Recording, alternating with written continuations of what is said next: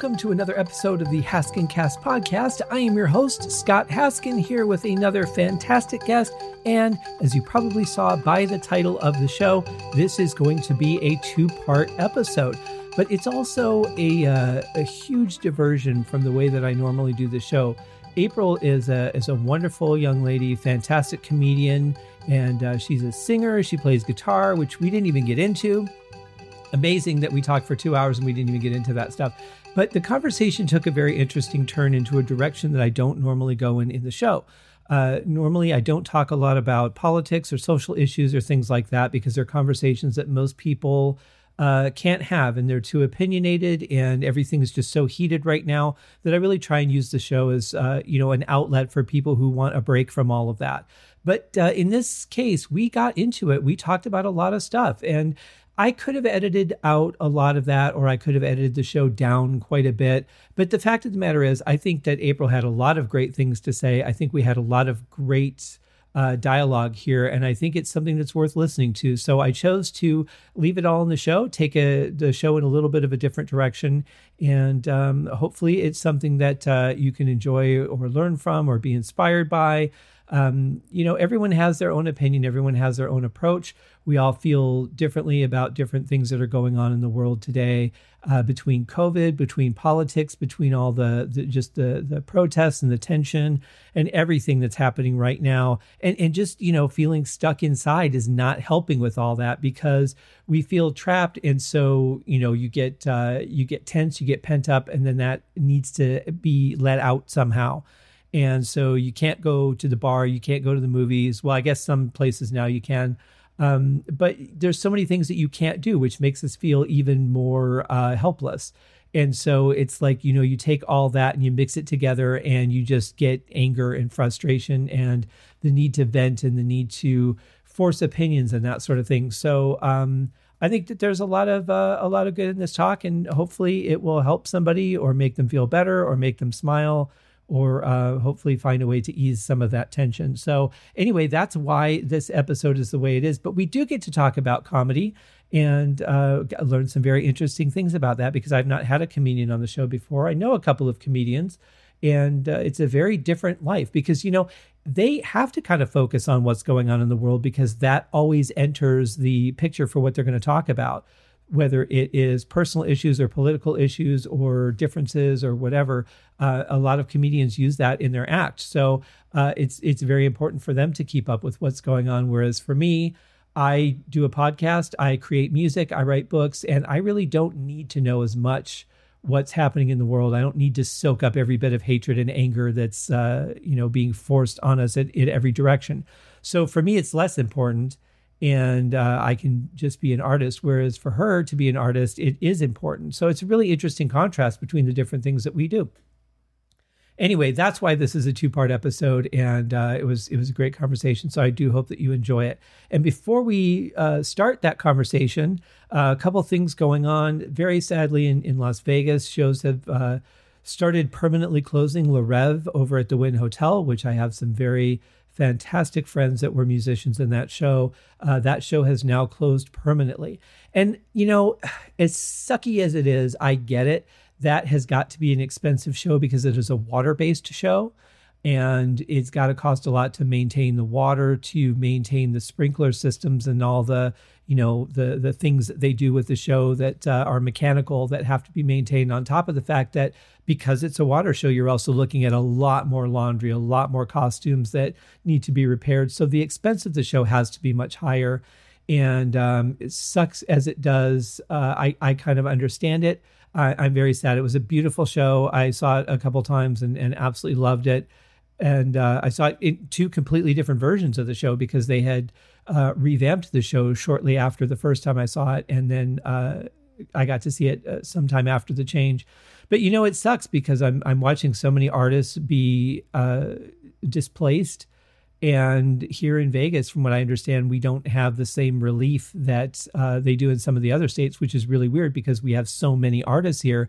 But maybe that's why, because it's such a huge concentration that the cost would be uh, too high. I don't know. Like I said, I really don't get into that side of things, but I am very sad to see um, that happen. I'm very sad for my friends.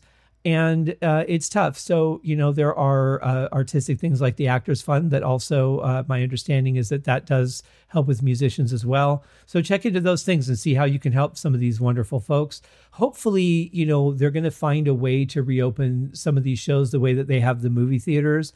I don't know exactly how it works, but um, you know I know that that has begun, and hopefully you know there will be a cost effective ways for the theaters and the, the companies like Cirque du Soleil the last I heard with them is that they have filed for bankruptcy, but the original owner might be trying to buy them back. I don't know. It's a big drama.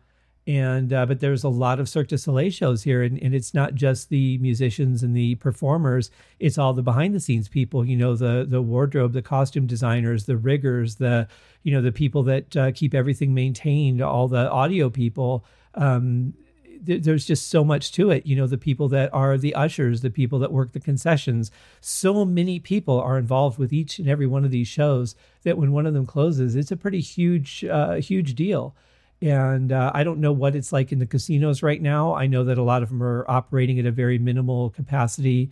Um, I, have heard that MGM is going to lay off a bunch of people. So everything's kind of a mess right now. So, you know, be kind to people. Everybody's going through their own thing and not a lot of people are going to talk about it but it's really important to you know be extra tender right now extra caring empathetic supportive. Uh, you know if you can support financially that's great but even just you know being available for people because with all of this comes the emotional side of things that um, is not going to be easy for a lot of people as well. On top of covid then there's all the repercussions of covid and it's uh, it's crazy. And then I heard that here in Nevada, uh, in in uh, August, ten almost ten thousand people were being evicted for non-payment. And it's like, okay, well, we're still in this lockdown. We still have a lot of people that are out of work, but the grace period for it is over. But it keeps going on. So you know, I don't know what's going to happen, but we got to take care of each other because nothing else seems to be doing it for us. So please be kind, be thoughtful be considerate and help if you can. It's uh, it's it's how we get through this, I think. And that is uh, that's about it. So uh, this being a two part episode, of course, it'll be a couple weeks before I air the second part. And uh, I've got a special episode coming up for you guys next Wednesday. In the meantime, I will ask once again, as well, once again, I'm going to do it every week. Uh, please keep those ratings coming in. Uh, you know, whether it's five stars, one stars, two stars, four stars, more five stars, more five stars, more five stars. Uh, just be honest. If you like the show, give it a great rating. If you don't like the show, give it a, an honest rating. Um, you know, if you have some feedback, feel free to write me at scott at scotthaskin.com. Working on bringing you some more guests. Again, uh, a couple of guests that I have have been pushed back as releases continue to be pushed back during this. Although I do find it interesting because, you know, Deep Purple released their newest studio album eh, last month in the middle of all of this, and it went to number one in I don't even know how many countries, uh, quite a number of them, and within the top ten in you know it seems like a good majority of the world. So obviously, you know, not being able to tour but releasing is still a very successful thing. So hopefully, you know, we need content, and you know, if you guys listen to the show that I did a couple weeks ago with Summer Helene, we're running out of stuff that's already been shot that's new. So it's bring back like I saw that Sister Sister, that old 80s sitcom is now on Netflix. So it's like bring that stuff back so we can watch it again or find a way to make some new stuff, which there's so many restrictions on. So get your art out there. We need it. We want new stuff. Don't be afraid. Like this is the time to um to really not I don't want to say take advantage of the situation because that sounds kind of lame, but but that's really it. You know, you have an opportunity here as an artist to uh, to get seen because there's so uh, little new stuff coming out that you've got a chance to shine. So my advice to everyone who's thinking about releasing something, just do it. You know, just get it out there. Very important. And uh, so that's about it. Um, hopefully, these uh, these guests that I have lined up will be able to come on the show soon. In the meantime, please also keep your album review suggestions coming in. They're definitely very interesting, and I'd, I'd love to hear more about what you would like me to review for albums. And um, I don't know, maybe I'll do a TV show or something. That was really fun last year when I did Stranger Things. And of course, Stranger Things isn't going to be coming back for a while because they did not finish shooting it. So uh, they can't really air something they haven't finished shooting. And um, So I won't be doing that one anytime soon, but maybe there's something else that'll be fun. I've actually uh, just gone through Cobra Kai that it just uh, converted over to Netflix. And man, I got to say, the writing on that show is fantastic. The intensity. I don't watch a lot of television or movies or anything. I usually just have them on for sound while I'm doing other things. But I actually really engaged with this show. I think it's done so well, and uh, the perspectives are interesting. The intensity is really good. Like that's the kind of stuff I like. If if every show has stakes, like somebody could disappear from the show or something really major could happen. I really like that. If it's just, oh, you know, this episode happened and it's really a bridge for these four other episodes that you're not going to see for a couple months. And you know each show doesn't really matter then it's kind of hard to watch. But shows like this like wentworth on netflix is really good. They're really engaging and uh, i really dig that. Um, again I, and i know i've talked about this but that's why i didn't like breaking bad the first time because it's like with such a small cast with you you kind of know everyone's going to make it to the end. And there aren't really that many stakes in the individual show's shenanigans or situation, but the overall has it. Uh, but shows like Wentworth or Oz or The Shield, um, man, you just never knew what was going to happen from show to show, and and that I really like. Um, other than that, I want to tell you guys about one other cool thing that I have recently discovered. Thanks to uh, my friends John and Nate over at the Deep Purple podcast, who just had me back for another episode of their show. It was episode 72, I think, where I was a contestant on the Deep Purple game show, which was a lot of fun. I had a great time hanging out with them, as I always do. And uh, thanks, guys, for having me on. And we'll have to get you guys back on this show, or I'll come back on your show or something again, but it'll be fun. But anyway, uh, the previous week's guest host or guest uh, was um, Simple Man from a podcast called Skynyrd Reconsidered. And I've never really paid much attention to Lynyrd Skynyrd, to be honest. Um, you know, they got Sweet Home Alabama. Oh God, I've heard that.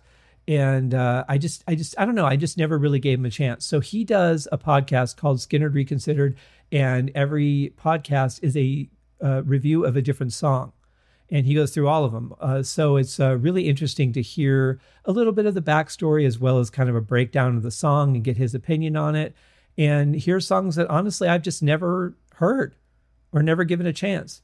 So that's a pretty cool show. If you want to give him a chance or if you like the band already, go ahead and check that out on any of your major podcast apps. I know it's on Apple Podcast and Podbean and uh, iTunes. Um, not sure about Stitcher, um, but I'm sure that there's plenty of other places you can check it out. Skynyrd Reconsidered and uh, Reconsidered is spelled with Y's as well to go along with the Lynyrd Skynyrd theme. Uh, but it's a very cool show. I really like uh, how Simple Man does it. He uh, he has a great way of doing the show. It's really hilarious, but it's also very interesting. So uh, if you're interested, give that a shot, as well as of course the Deep Purple podcast. And uh, last thing I want to talk about is I was very excited to work for the first time with my friend and former podcast guest Chandra Jefferson. We did a song uh, called "Heartache in the Break Room." which was a challenge issued by Jenna Fischer and Angela Kinsey at the Office Ladies podcast. You know, you drop a challenge saying, Hey, write us a song. How am I not going to write you a song? I'm a songwriter. Uh, you know, how, why would I not do that? So we did a, a, song and I thought it was a lot of fun. I had a great time working with Chandra. Um, she worked on very short notice and did a, gave a brilliant performance. And um, hopefully, as the Office Ladies promised, they were going to play all the songs on the show. I don't know how many submissions they actually got, but I would imagine it was probably a lot more than they thought they would get. It was kind of an off the cuff thing, too. I don't really think they planned it. It just was something that came up in the conversation. So it was kind of neat. And uh, we'll see how long that goes. And if they air it, then maybe I'll uh, air it on the show or you know maybe we'll do a, an updated version or something of it where we have a little more time because we were kind of pressed for time and um, yeah, we'll see what happens, but hopefully they'll play it. So listen to also the Office Ladies podcast. If you're a fan of The Office or you just want to hear two people that are really passionate about a, a very high profile show that they were on, um, they're just fun to listen to. I think even if you don't know the show, it's probably somewhat enjoyable to just listen to them talk, hear how passionate they were, hear the stories about what it was like when they were filming. And they do give a lot of backstory. They have different people from the show on, um, sometimes the writers, sometimes the, you know, the directors or the actors. It's uh, it's a really good show. So check that one out as well. And now that I've babbled on for almost 15 minutes, it's time to get to the interview and part one of my interview with comedian April Walterscheid.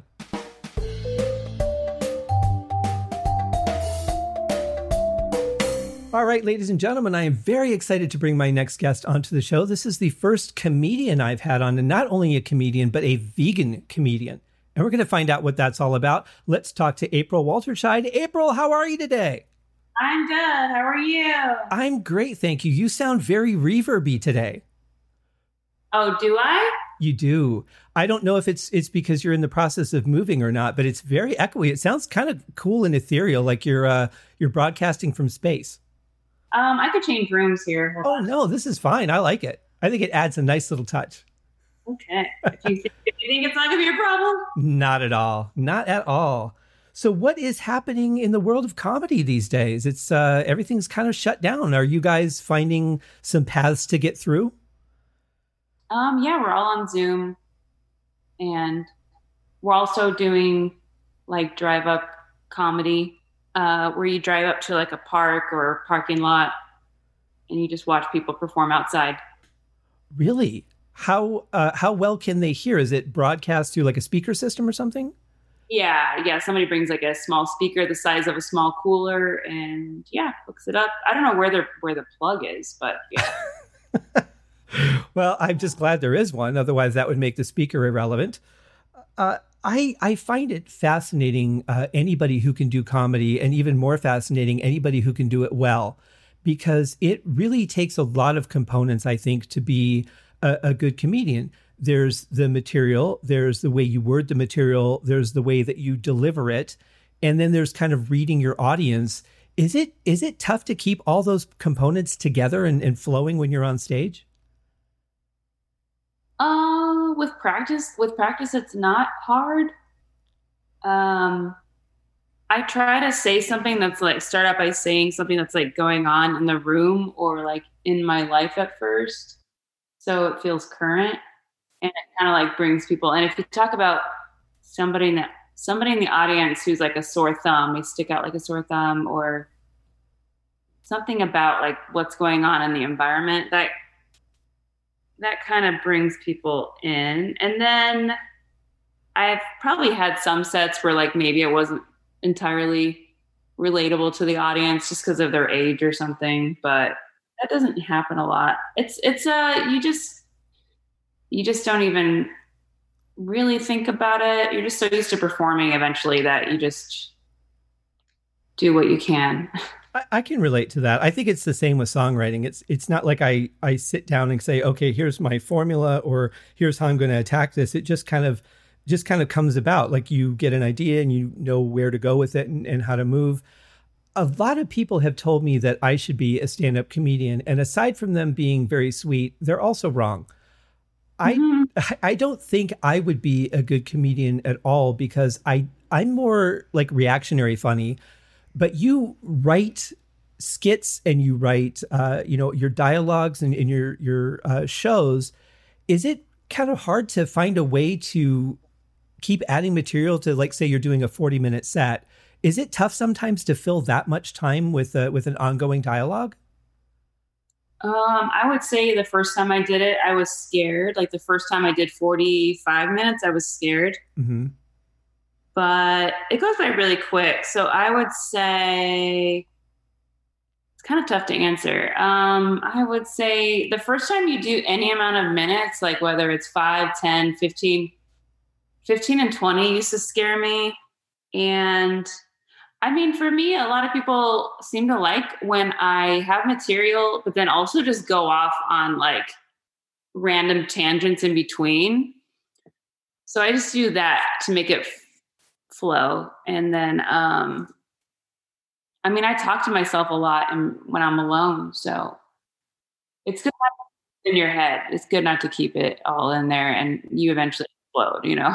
Well, plus just for your vocal cords to keep them warm, especially now when we're so isolated. Um, I find that I talk very little. And as I've said on the show many times, I've done a lot of damage to my voice because I'm not using it. So it's great that you are keeping those muscles working. Um, I would think a five minute set would be really tough because you're kind of really like just getting into your zone and then it's over.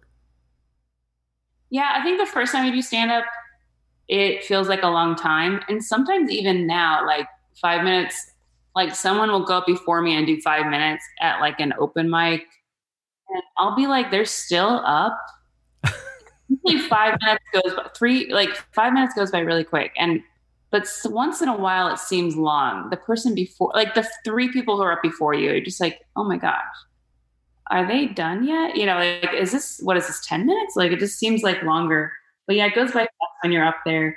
And I would say actually a really fun set. I might have there might be people who disagree who are comedians, but the the fun sets are actually for an open mic. I love doing three minutes. I don't know why, because I it makes me talk faster, and I think I'm more entertaining that way.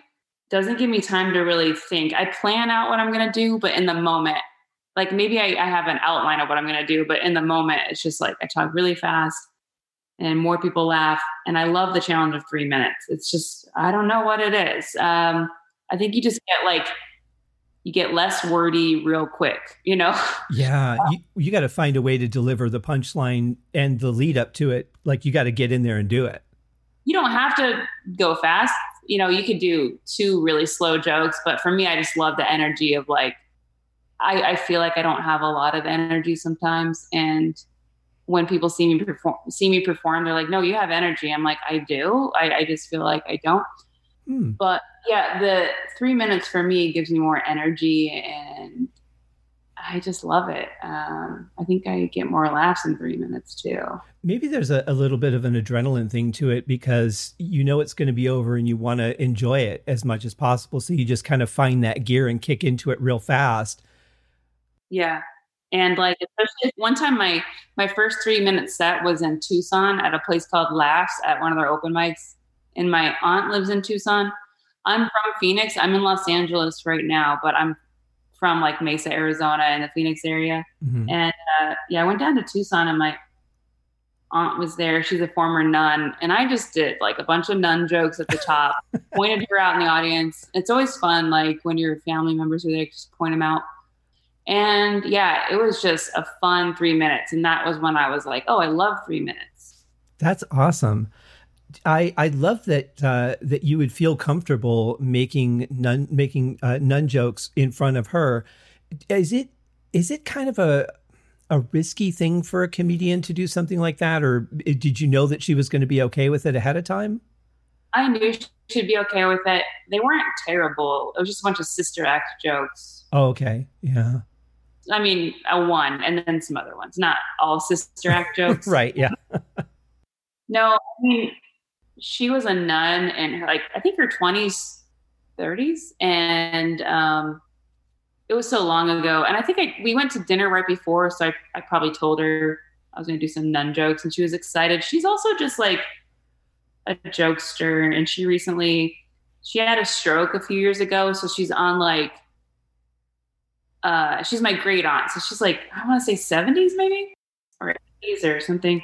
And everyone in my family lives to be literally 100, 111. So I don't know if she's ever going to die, but wow. she, she's definitely a fun person and she does take CBD and THC for like any pain symptoms or whatever she has.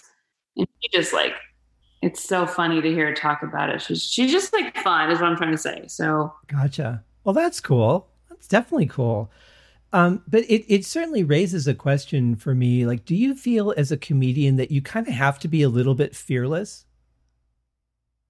Yeah, for sure. Um, some might even say borderline hate yourself to be a comedian. So really, uh, yeah, uh, I, I think a lot of this for me, like if I kind of feel self deprecating, that just makes me more like down to earth as a comedian. And I mean, I want to be like perfectly happy all the time, but it, I don't think that really helps you be real and write stuff that's like you could write something fantastical, but I like to put it like down to earth starting out I don't know if any of that makes sense. Uh, I hope it makes sense. Yeah, it, it does. Um, but are you able to separate yourself from that? Like if you if you do a lot of stuff on, let's say, you know, like my life is really sad. I haven't done this in a while, or I, I haven't gotten to do that. Are you able to like come out of that and separate that so that you don't internalize it off stage? sometimes, sometimes it's hard. Um, sometimes it's like the way you eat. I don't know if I even answered the question right before this one. Sorry. You did, yeah, no, you did. Yeah. Okay, okay good. Um, yeah, I have to definitely eat healthy. Um, and I mean, if I, I've noticed about myself, if I have too much sugar, that takes me, that makes me internalize things a little more in a negative way. So I have to watch like how much sugar I eat. I'm not even diabetic. I just have to watch that. And that's probably a tip for anyone who's an artist out there. If you're feeling down, just look at how much sugar you're taking in um, and cut it in half and then see how you feel.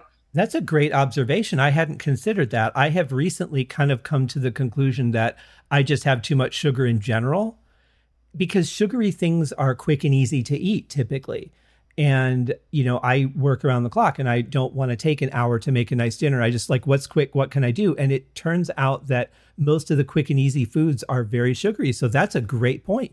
Yeah and there's the high and the crash. So mm-hmm. that's if you're ever feeling down it's probably the high and the crash um too that's contributing to it.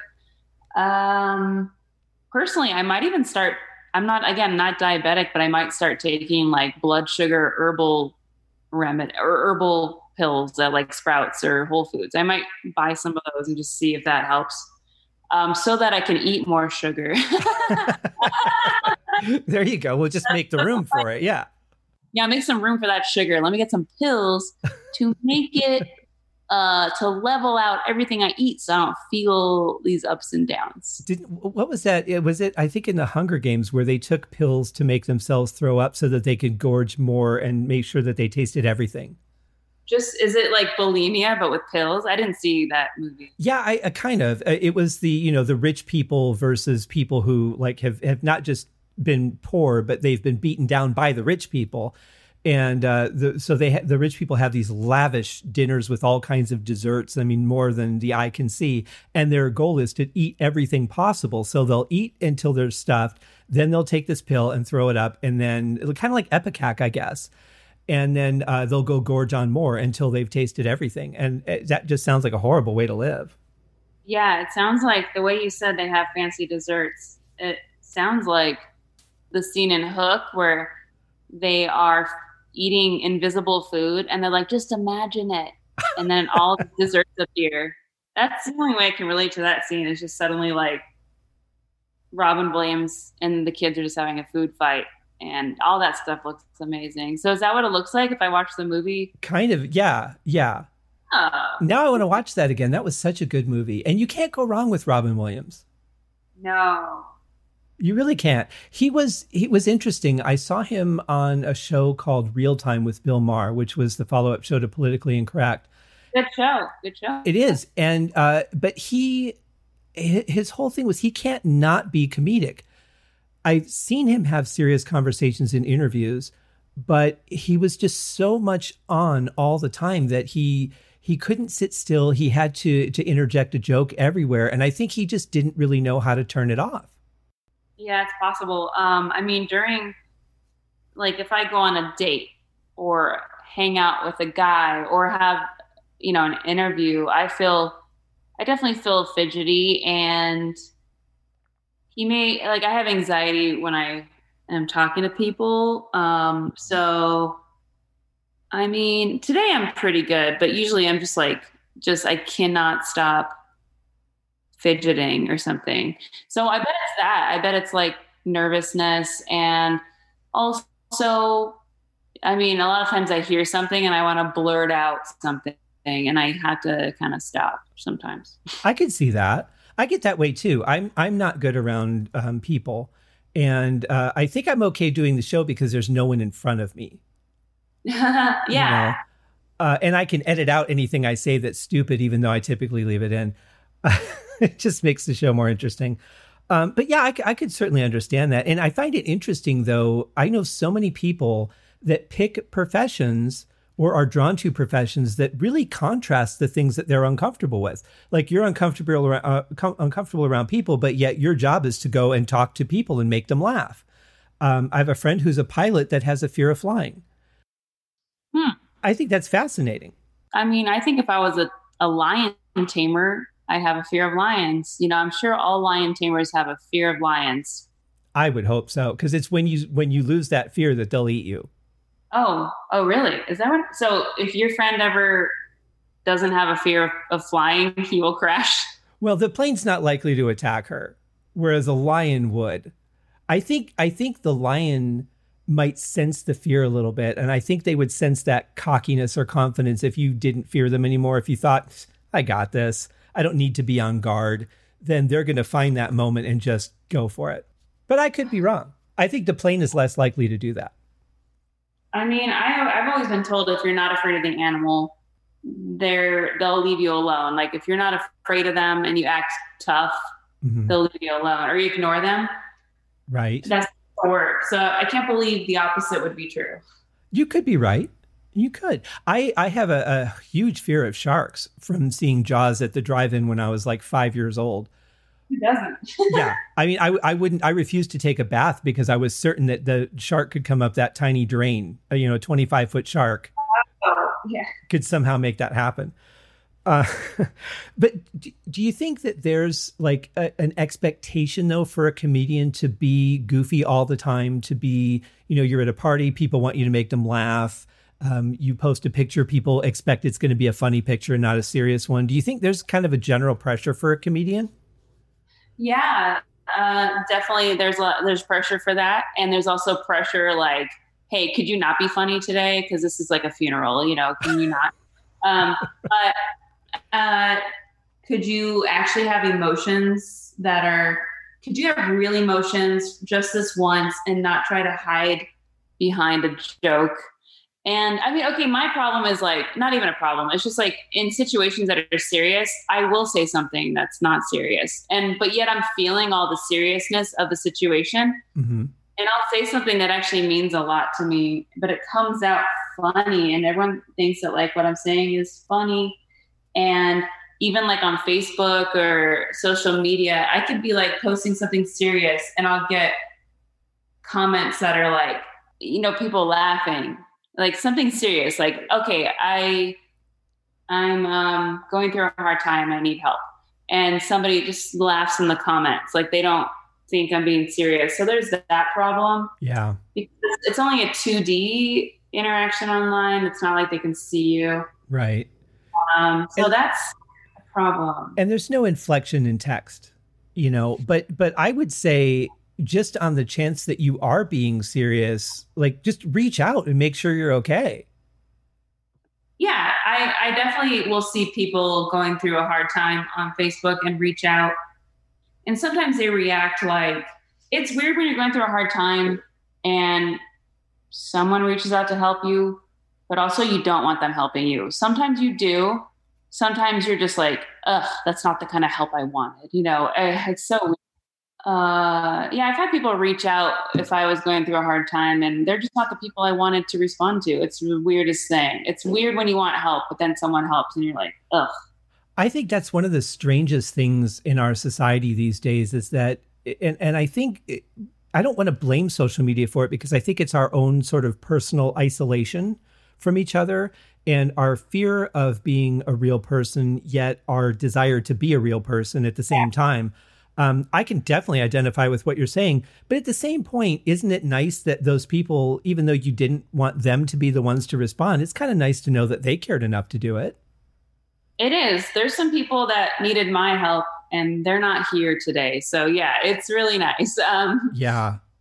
I mean, it's not like they reached out and then because I didn't because I didn't respond in the way they wanted that they are not here. They disappeared a month or two later. Mm-hmm. But yeah, it is nice. Um, if I see anybody going through like the first few stages of something strange, I definitely reach out. That's good. Because I'm like, this could get worse. Uh, but there's been a few things where like I've had friends who gave no signs of anything. Yeah, same here they're not here. There's like two that there's two that gave no signs really. And yeah, they're not here. And so, and one of them reached out to me a month before he wasn't here anymore. And I'm like, oh my God, like you start blaming yourself a little bit. Yeah. I wasn't even that close with them either. I would say I knew him for three or four months in in the comedy scene. You can't really blame yourself for that because if you if they came out and said, "Hey, um, I'm in a real dire position. Can you you know can you spend some time talking to me?" You certainly would. Um, if they reach out and they say, "Hey, you know, can we talk?" and you don't really understand the severity, or maybe they aren't conveying the severity so that you will understand, you can't blame yourself for that. And it's it's tough because it's always easy to look back and say, "Oh, if I would have known," or "I wish they would have told me," but you can't control what they do. But I like the fact that you are there and that you're willing to be there because I kind of feel like these days people just think if I just post a number and ask 10 of my friends to repost it, I've done my job. I don't need to actually do anything because I made a post. Yeah, it's like more um, insensitive, I guess. Like it's more not the word insensitive. It's like it's passive. Passive, yeah. Yeah, I would agree. It, it's a shame. I really hope that that more people start actually, you know, caring, especially right now, because people uh, with the isolation, I think a lot more people are probably going through depression. I read that the uh, domestic abuse uh, cases are up because of it. Um, so hopefully we'll we'll just all be there to support each other because I think that's how we get through it.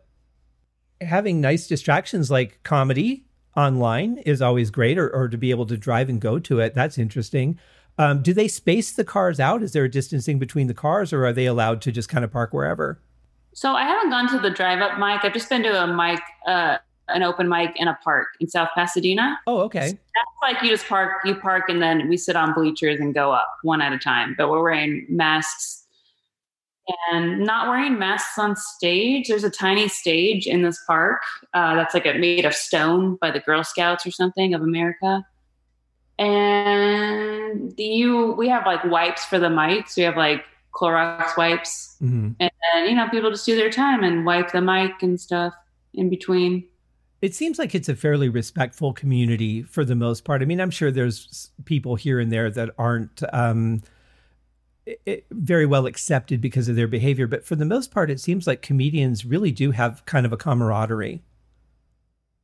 I would say they do. Um, definitely they're the type of people that I could talk about anything, but yet we're actually like really egotistical. Really? Oh yeah. I mean, if you have a joke about yourself or something that doesn't land, you do like internalize it and you kind of get hard on yourself. So you have to like that's why I think it's important to eat, healthy so you can or healthy when you can because it's you got to separate the ego from like the joke you wrote about yourself and like it didn't do well tonight, it doesn't mean it want to do well somewhere else. Yeah, and then yeah, there's some definitely weirdos in the in the scene that are not they're not nice to anybody or women or black people or whatever. Um, that does happen, yeah, and we those people aren't necessarily booked or they're only they're banned from places, but they're maybe accepted at like one out of 30 open mics or some or shows or something. Once word gets around about you being difficult, I think in any artistic community, um, there are always people that will follow you. But I think that it's a lot harder to find those opportunities because people just, you know, they don't want to deal with you. So if, if you're just a cool person and you, you know, you treat everyone well, you'll probably do a lot better. Definitely, for sure. Yeah. Well, that's just a general rule of life, really. Um, is it is it hard though when you're not in front, like when you're it, right in front of the audience? You know, when they're right there, you can see their reactions, you can read them. When you're on this stage, is it harder because you don't really get to read them as well with the masks and everything else? Um, not for me. Uh, I think for some people it is, and there's some people that right now during COVID 19, they will not do Zoom shows at all. Or I think they do, like in my hometown of Phoenix, Arizona, I think there's still like comedy shows going on at not all the clubs, but one club in particular. And then there's some open mics still going on. So I don't know like how they're doing it over there, but uh, I have some friends that won't do Zoom shows because I think maybe they're worried about their stuff being recorded by the host because you can record on Zoom, or like they just don't want to hear one giggle. They want to hear a lot more laughter. But I mean, even at open mics, they're all comedians. So you're not, you're getting laughter, but it's like, is it real? You know, it's not a paying audience. So it's like, are they laughing because they just like me as a person or are they laughing because this was actually good?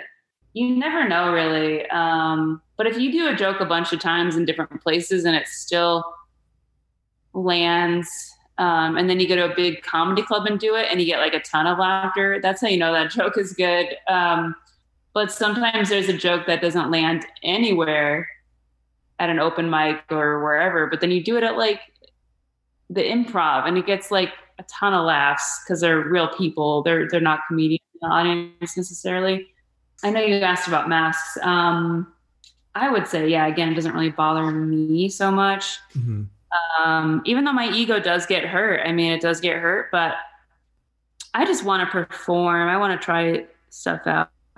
So I'm willing to take the risk. That's awesome. I mean, you have to if if this is what you want to do, if this is your dream and I know this like disease is not it may not go away for a year or two. So I'm like I'm yeah, I'm just like I'm going to try to do what I can to keep performing. Yeah, I think there's, you know, you're you're right. We don't know how long this is going to go on, and here in Vegas, they've already closed one show permanently. Uh, Le Rêve over at the Wynn Hotel just closed a couple of weeks ago, and um, I'm waiting to see what else follows because you know those theaters cost money, and um, it's uh, it's a lot to maintain. So uh, I don't know how things are going to go, but I think that for people that are willing to find alternative ways to perform, like Zoom or you know, like the the drive up performances I think it's great because we have to work with what we've got if you want to keep doing it. And of course, it's your passion. We've got to find ways around the issue. Yeah. Um, I, I really don't know my friends who aren't performing. I don't know what they're doing. Um, maybe they're doing, there's some private like shows going on in backyards. I've done some of those in LA. Um, they're not really like for the public knowledge, but um, yeah, I don't know. Maybe my friends who aren't, perf- I don't like the friends I don't see performing. Maybe they're performing for like their parents, their girlfriend, their boyfriend. Mm-hmm. Um, actually, comedians don't have girlfriends or boyfriends, so. yeah, it, it seems like most uh, most comedians I've listened to say, you know, this person I used to date seems to be more the thing than my current love interest. Yeah, and it's always a surprise when you see a comedian getting married. Um, because maybe in their jokes they talked like even famous ones, maybe they talked about past relationships and settling on Instagram. Like maybe they release something on Comedy Central and it's about a past relationship. And that must be old material because like on their Instagram, suddenly they're married like a few days later. And I'm like, oh, with somebody the whole time? Right. Yeah. But I kind of like I really am like, I gotta mention this. Um, I'm not sure if I ever want to get married, but I'm definitely like into being single. But if a relationship popped up, I'd be up for it. Like if there's somebody, it's hard to find somebody that agrees with you on like a lot. Like they don't have to agree on everything, but Mm-hmm. Ha- like maybe just having a relationship. It's hard to get someone who just wants to be in a relationship with you. Like maybe you're both honest and like you communicate well, but it's hard to find someone who wants to be in a relationship with you. Yeah. So if you can't even agree on that, I mean, you got to go. yeah, if you can't create at least the foundation together, there's really no building to build on that. Yeah. Um, so, I mean, I'm single most of the time and enjoying it. Um, but I mean, like Weird Al and a comedian named um, Maria Bamford, um, they got married. Or sorry, not them. Sorry, they didn't get married to each other. That oh, sounds okay. You're like, wow, that's a combo. Um, no, but like they got married to different to different people. But I think they got married at like yeah, like 45 or 50. I I'm butchering their ages. I, I probably don't even know their ages but I think they got married like later, you know, like just recently, like just recently in the past like five or 10 years or something. And it kind of gives me hope. Like if I did want to get married one day, maybe I could. Um, because they're I am like you I like don't even compare me to Maria Bamford or Weird Al. Like I'm not even as cool as them at all. Like I can I play I do parody songs sometimes, not in public, but I mean I'm not even like them and like I'm not even as like possibly even remotely as bipolar or weird as them. Uh, but it just gives me hope that somebody loves them. I think it's cool. I mean, I I am heading. I, I'm not as old as as Weird Al, so I'm almost fifty, and he's got to be at least fifteen years older than me. Oh my! So no, is he in the sixties? Let me. I'm gonna look this. He's got to be. I would think. But I think you know I hear stories where people find love later in life, and I think it's great. I think that by then you really know who you are and, and that person should really know who they are and if you can find a compatibility between yourselves I think that's probably going to last until, you know, you're both gone. Hopefully. And yeah, maybe later in life, you know, the last few years of your life, you finally like find someone who wants to be with you. Let me look up, um, hold on. Yeah, I'm curious about this now. He's been married longer. I'm so sorry. He's been married, I think, 19 years. Let's see. So, oh, okay, that's been a while. But still, he would have found them later in life. 41. He may have gotten married in his 40s. Yeah. Um, I mean, I feel like so. I think I could be wrong, but I feel like guys definitely have support in comedy. There are some that are single for sure, but I think a lot of them have a girlfriend or they're married or they're married, about to get divorced, but they were married, you know? Mm-hmm. Um, I don't know if women, I feel like there's a lot more single women comedians who are just single. Um, I think it's I think it has to do with like women just don't need anyone to be honest. Um, but uh, I, I, know no one wants to hear that, but it's it's just how it is. Um, uh, so it kind of like just offends me that women are single for so long. I just feel like maybe we don't get support mm-hmm. or anything. Well, so I think I think it goes back to those old uh, paradigms. You know, like the the man should be able to you know conquer women, and a woman should only be conquered by one man. You know, those statistics in themselves don't even make any sense. They're just not possible. Bible verse, yeah, yeah. Like, a guy would use a guy. There was a girl I worked with. Um, I, I worked I worked in finance a lot of my life, mm-hmm. like credit union, or worked in for Wells Fargo or something in the home mortgage section where I just call asking for titles. I'll be like, I had a job where I just asked for titles and I'm like, you got that title yet for the house? They're like, no. I'm like, okay, I'll check back in a week. Like that kind of stuff. You're so aggressive. I know. I'm just like, is it ready yet? No, they're getting a divorce and the wife doesn't want to let go of the house. It's going to be a while. I'm like, okay. it's an old, it's an OLT, ti- OLT title, like weird title names and stuff. Like it's an old OLT. And I'm like, owlty. I don't know what that what you mean. Anyways, I'll make a note. Um, I'll look up how to spell it in Google and I'll make a note. Right. Um, but yeah, there was so you, what you said reminded me of like these older guys using like Bible verses from Muhammad to like lure in 20 year olds. Mm-hmm. There was a guy I worked with, he's had 11 kids apparently. Wow. Uh, maybe that's he follows the Bible, I guess. You know, that's why he's got 11 kids. Uh, maybe he has 11 girlfriends. um, so he would he would just like come up to my friend who very she's very similar to me. We're both goofy and stuff. Uh, but she's 20, and I think you know someone who's 20 year old. They're like, whoa. Either you cannot have a conversation with that person because they're too young, or like, you know, or it's a fascination thing because they're 20. Uh, but he would just like, she had a boyfriend. She'd been with somebody for at least five years and he would just walk up to her and have her look up stuff on Wikipedia about Muhammad and like how he had he was 60 but he had all these 20 year olds and he did that he would just try to like make advances on her like three times this was like we this was like a temp job and it was like it was like we were there for like a month or two at this point he made like three weird advances towards her and i saw it and she didn't speak up, but she's someone who would speak up. It's weird. She wouldn't speak up. Um, and I think I've had maybe I had another job where somebody did something kind of like that. They didn't reference the Bible, but just make it made an advance of some kind, and I'm like, this is wrong. Um, but the last advance he ever made at work, you know, while she's at her desk, was this Wikipedia thing, and she. I just remember like talking to her. I called across the aisle. I'm like, "Are you gonna speak up about it, girl? Are you gonna say something?"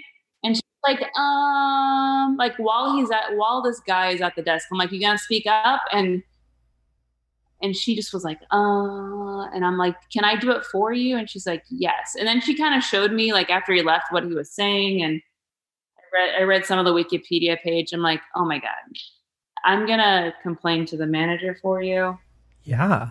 And then he he either left or he got fired. I don't know, but yeah, I just want to say I don't know what sparked this this tangent, but uh, well, well, we were talking about the paradigms of the of you know the old uh, Old Testament type thinking. Of, oh, okay, of, yeah, yeah. women. So your Old Testament thing was just like what that reminded me of, like Yeah, guys just like making up guys making up shit to support their advances, and then definitely had a lot of guys that have empty promises. Like one guy promised to take to make me coffee and he never did, and that's disappointing. To that's me. such a hard thing to do. Why would you Yep. promise something that big? I know. Yeah, I mean you can't even keep that promise. Like what else are you not able to keep? Yeah, you're you're not getting the ring, that's for sure.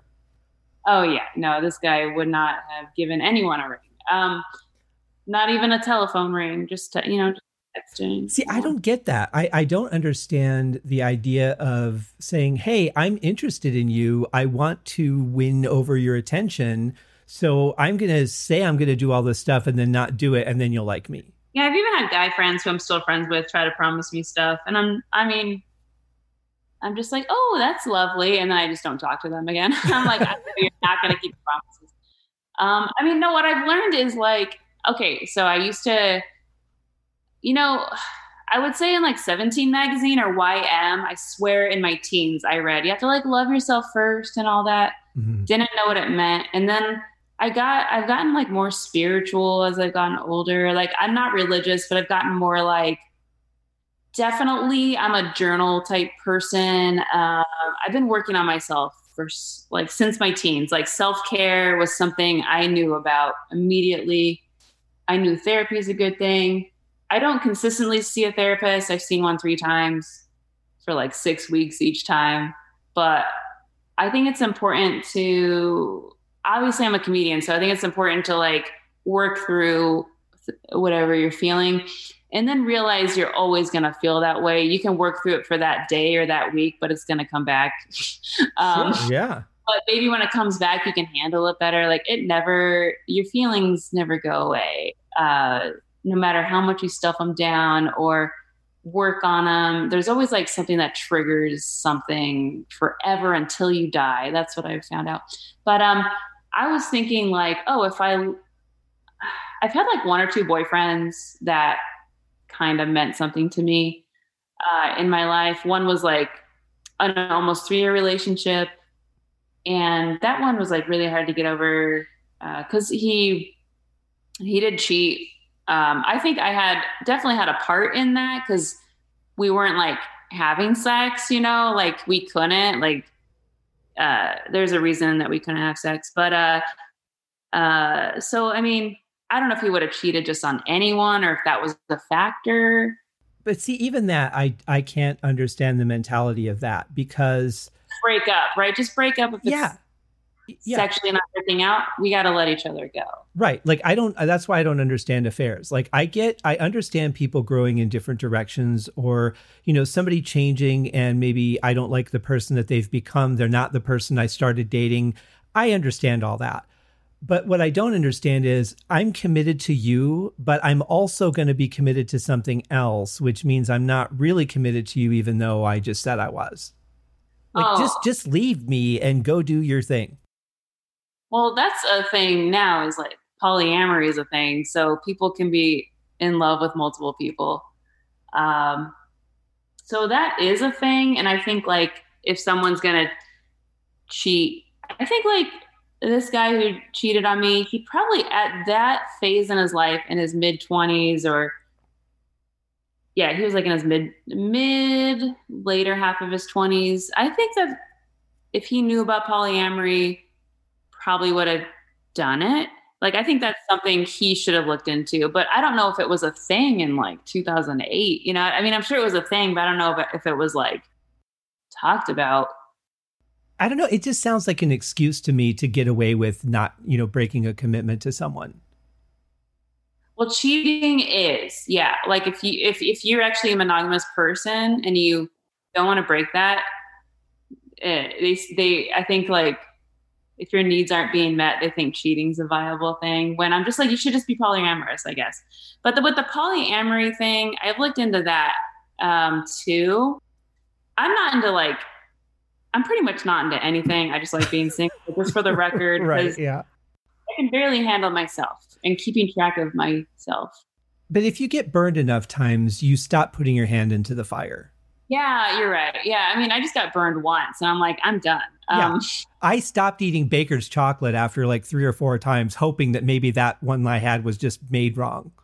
But eventually, I stopped eating it. Baker's chocolate? That's the worst chocolate. That's exactly. Like, like there's no sweetener in that stuff. That's just for like baking. Or you, I mean, I've eaten that stuff. I've eaten this. Were you eating the semi-sweet or the bittersweet? No, this was just Baker's chocolate. It was no sugar, just literally. What are you doing? I mean, okay, you're taking low sugar to like the no sugar level. right. I, I'm gonna say I was I was really young a couple of weeks ago. I but I think too, you know, especially when you're talking about a guy in his mid 20s, and of course, we all know that men mature much more slowly than women. And I say this as a general statement because there are always exceptions but it's it's got to be harder as a woman to find a young attractive man who has that responsibility and intellectual growth that you could be compatible with. Oh yeah. Yeah my standards are not high and it's still hard to find um because I, I have to be attracted to him. I'm visual. I have to be attracted to him. Sure. Gotta not say stupid things. He's gotta actually like we can hold a conversation. Mm-hmm. and um he's got to be like we got to be open to each other and honest communication and have fun and that's it and that seems like a lot. But it doesn't sound like a lot but to actually put that into reality it sadly is. It's a lot to actually yeah to make it happen it's a lot yeah. Because like there's one thing like you could have all that but one thing you don't agree on and that that breaks it up. I like though that you're you're confident enough in being alone that you're okay with your own company, but yes. that you're also like open to, well, if something came around, I would be willing to check it out. I think that's like the healthiest way you can be.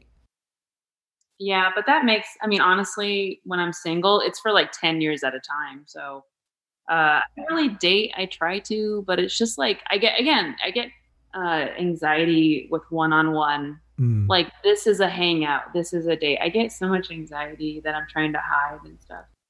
So that's and then like I tried dating apps and that makes me want to be alone even more. So I get I I'm on those, off of those, and I'm just like, is there I mean, it's a lot. I think we're in a hookup culture. Like I know people who had kids, they've been with a girl for, or a guy or a girl for 10 years and now they're just into hookups and those are my friends i write comedy with i don't want to date them or anything right it's nice it's it's uh, good to hear like why they're into hookups you know like okay i'm not into that but good for you. And i understand why you just don't a lot of times it's like people aren't ready for that in their life. They're in a phase where it's like this isn't a good time to be in a relationship. And that's how i feel about myself. I feel like it's never a good time. Mm-hmm.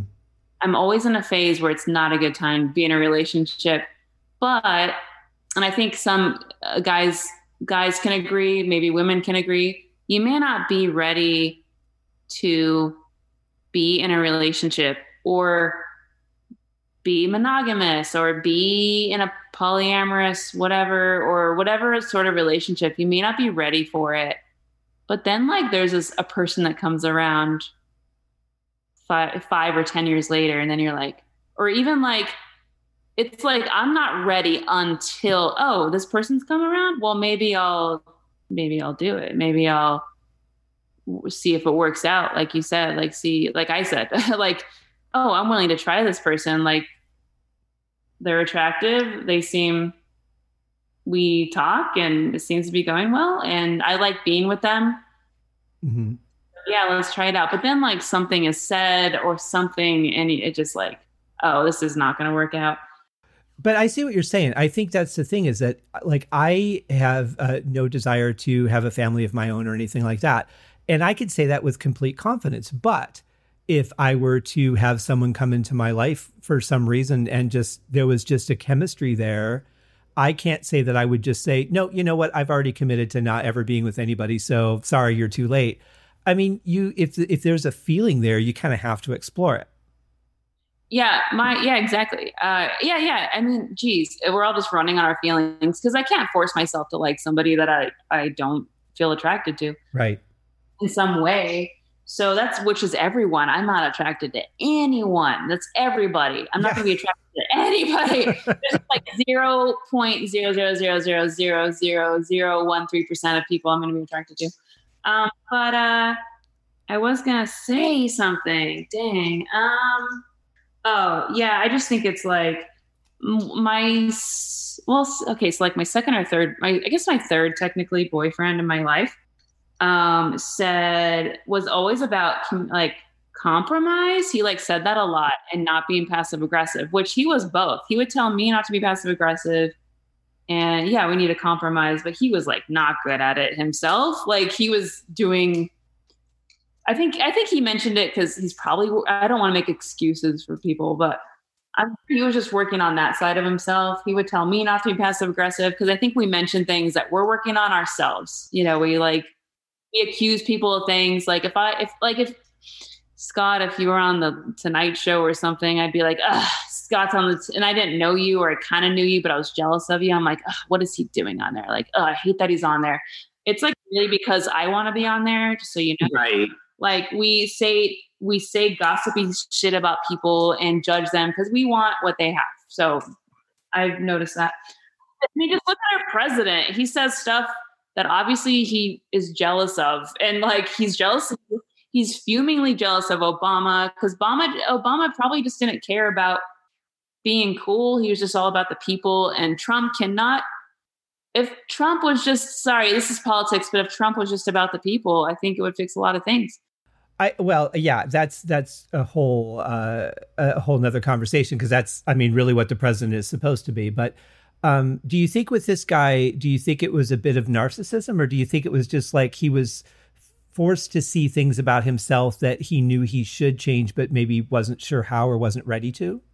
No, he's he's a he's a he's a good person. He's a comedian too, actually. So mm-hmm. he's he's um I have nothing against him. No feelings either. So I mean I, I, I kind of we were like functional together. Uh we were like definitely could work together well, but uh, I wasn't like falling in love with him necessarily. So I mean, it's okay. Uh, but no, he's not a terrible person or anything. Well, that's uh, good. Uh, but no, what? So what? I I went off on a tangent, but that's what okay. I wanted to say was, yeah, it better be okay. Um, this is a podcast, and that's right. what it's all about. Yeah. Um, but yeah, okay. So he mentioned compromise, and now I'm like, okay, I don't want to be in a relationship pretty much ever. I don't want to be in any sort of relationship. I just love having friends. I love attention through friends or through things I post, and then I can go be alone. I love that. Um, and go, I love being alone with my thoughts and stuff because um, I'm constantly working on myself since my teens.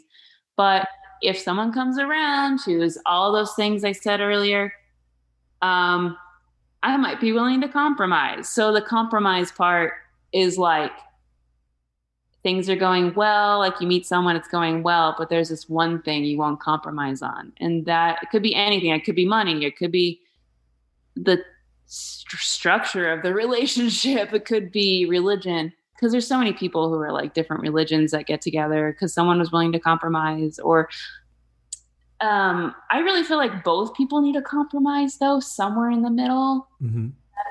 like if I'm just compromising for somebody and they're not, like that would bother me to no end. I'm like, I compromise for you on this one thing that is against what I would normally do, and you're not also compromising. Like that shit bothers me if only one person's compromising. Yeah. Oh, totally. That's that's not fair at all. That shit bothers the shit out of me. Mm-hmm. Yeah. And that's like I think if you're not willing to compromise, that's probably what breaks the relationship that's going well. Yeah, it's kind of compromise, but have that backbone too. Like know when to pick your not battles, but know when to stand your ground because something is important to you. Like I get bending to make the relationship work, but if you have to change who you are to make that person happy, then that then that really comes more down to a compatibility issue. And I mean, sometimes I'm like, if I don't want to compromise on something, I'll think about their side. I'm like, how can they compromise on this? Like what like if it had worked out, what could they do to compromise on it? Right. Oh, that's a good thing. But uh, sometimes I, I don't know. I, I don't know what they would decide. It's not like it's gonna say. It's not like I can get them back or anything. It's just right. Like, what could they have compromised? That's kind of a tough thing to compromise on. What could they have done? But I like that you're wanting to look through their eyes because I think that's a big thing that we've lost in society is that people just want to get their own point across and not really hear the other side of things. Yeah, my mom is like a Virgo. I don't mean to bring signs into this. That's okay. But also I do. Um, she's, her birthday's tomorrow, is why I'm saying that. Happy birthday tomorrow yeah, happy birthday to Dixie Walterscheid, my mom. Yes, um, it'll actually be, let's see, that's Monday. So it'll be two days ago when this airs. But yes, happy birthday two days ago. Okay. But I got her like Girl Scout cookies in LA. And oh. I had a friend, I was going to drive to visit that my family in Phoenix in August, but I didn't get around to it because there's like several birthdays in August my nephew's and my dad's. And and then for my dad, I got him socks with his face on it. So that's interesting. like they sewed his face into the socks? It's a printing. So it's oh, face, okay. Uh, facesocks.com. You can get your, yeah, you can get your face or your dog's face or your baby's face or the face of like Jon Hamm put into some socks. Wow.